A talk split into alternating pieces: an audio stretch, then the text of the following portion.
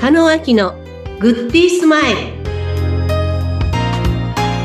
心がふわっと軽くなる心のビタミン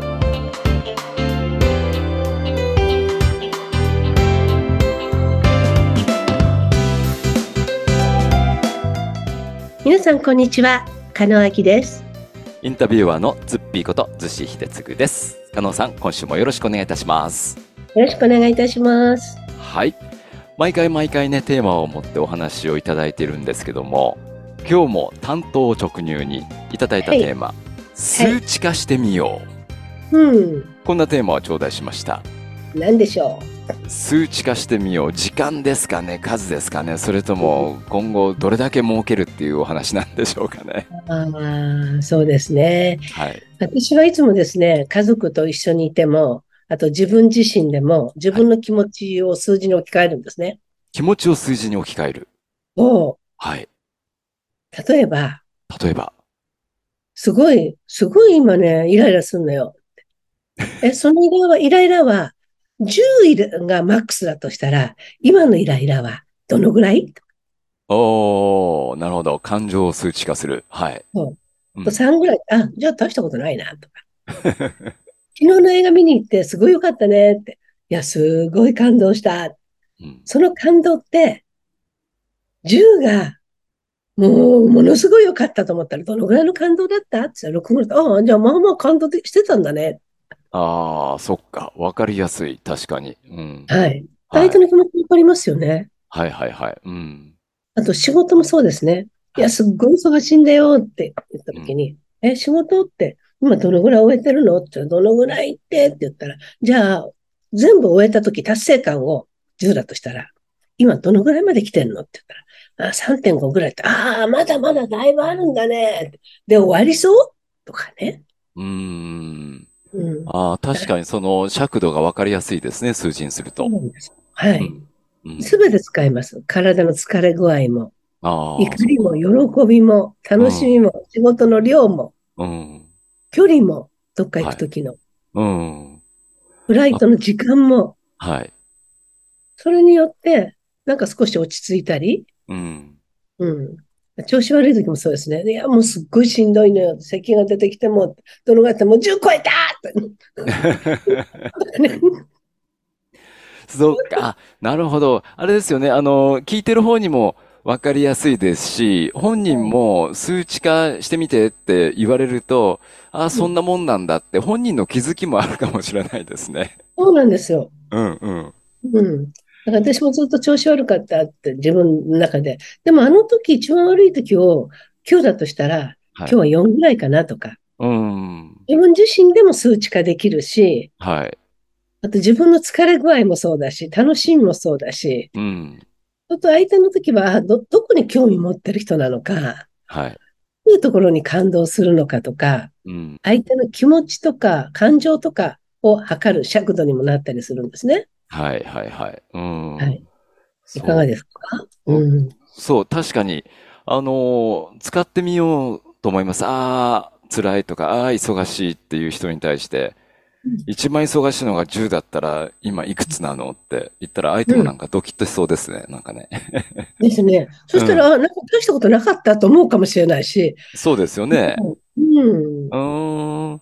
あ、これは使えそうですね。うん。ああ、よかったです。はい。うん。自分自身でもそうですね。あ、今日忙しいなと思って、忙しい、忙しいって思、思わず思ってしまって。え、うんでも、これだけの仕事量でどうなのって2だったりするわけですよ、自分が。はい、はい。うん。ああ、なんか、そうだ、じゃあリラックスしてやろうとかね。あう、んじゃあもっと10 12とか言ったら、あ、ちょっとスピードアップしようとかね。はい。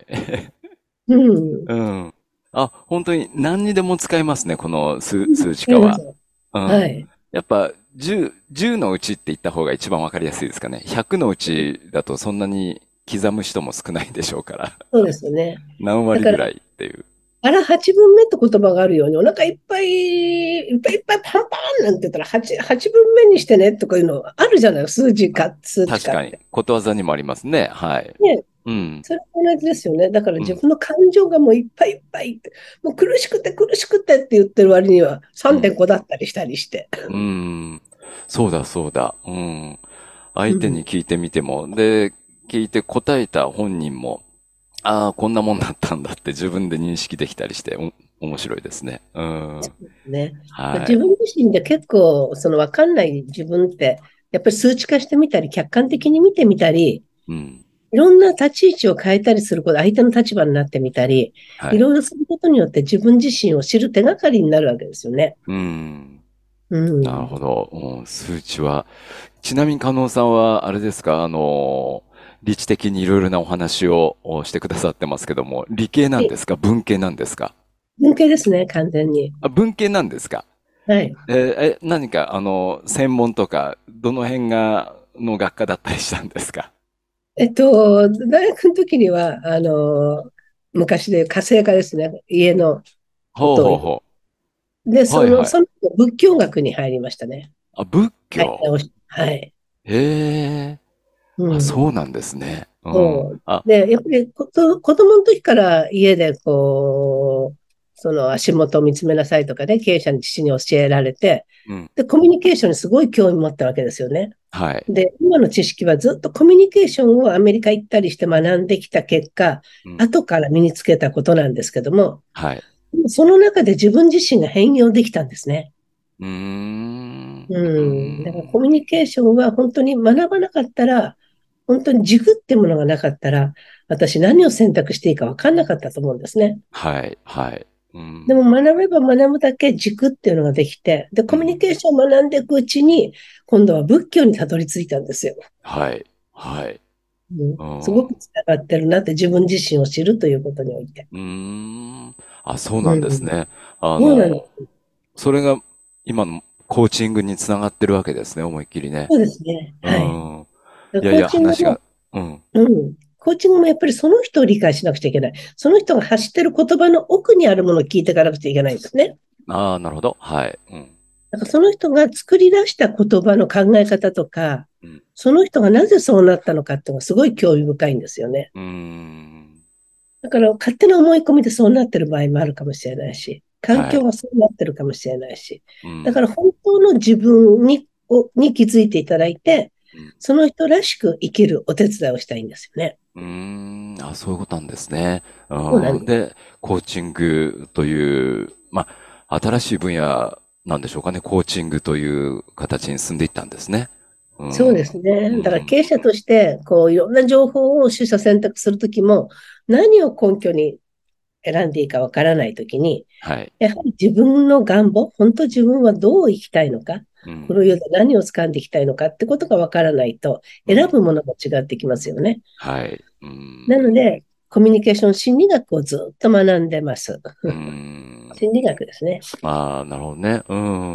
ありがとうございます。ちょっとあの話が逸れてしまったんですけども。はい。やうん、やっぱりその、人のね、感情とか言葉って本当に分かりにくいじゃないですか。ううんん。あの、辛いのって言っても、うん、辛くないって大体言ってしまうとか。うん。そうですね。ええうんで、その中で、やっぱその、本当はどうなのっていう一つの、まあ、バロメーターになるのも数値化だなって先ほど思いましたね。うん、ぜひぜひ簡単に重く考えないで、まあ10あるとしたら今どのぐらいみたいな感じで聞いてみてください。でそう聞でかすれねたことも、ううんん、なんかそう言ったけど大したことなかったわってなれば、もうそこで問題は半分ぐらい解決してるわけだうし、ん、はい。うん。今後何か会話の中でね、あの、人の気持ちを測る時のバロメーター目安になると思いますので、私もこれを使ってみたいと思います。はい、ぜひぜひ。はい。はい。あの、加納さん、今日のインタビューは、まあ、大成功というのが10としたらどれぐらいですか、今日の数値は。 8ぐらいですかね。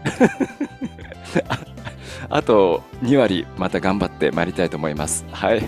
えインタビューとしてじゃなくて、番組としてもうちょっと長くこの尺取りたかったなと思っただけです。そうですか。あ、そういう意味です。はい。なるほど。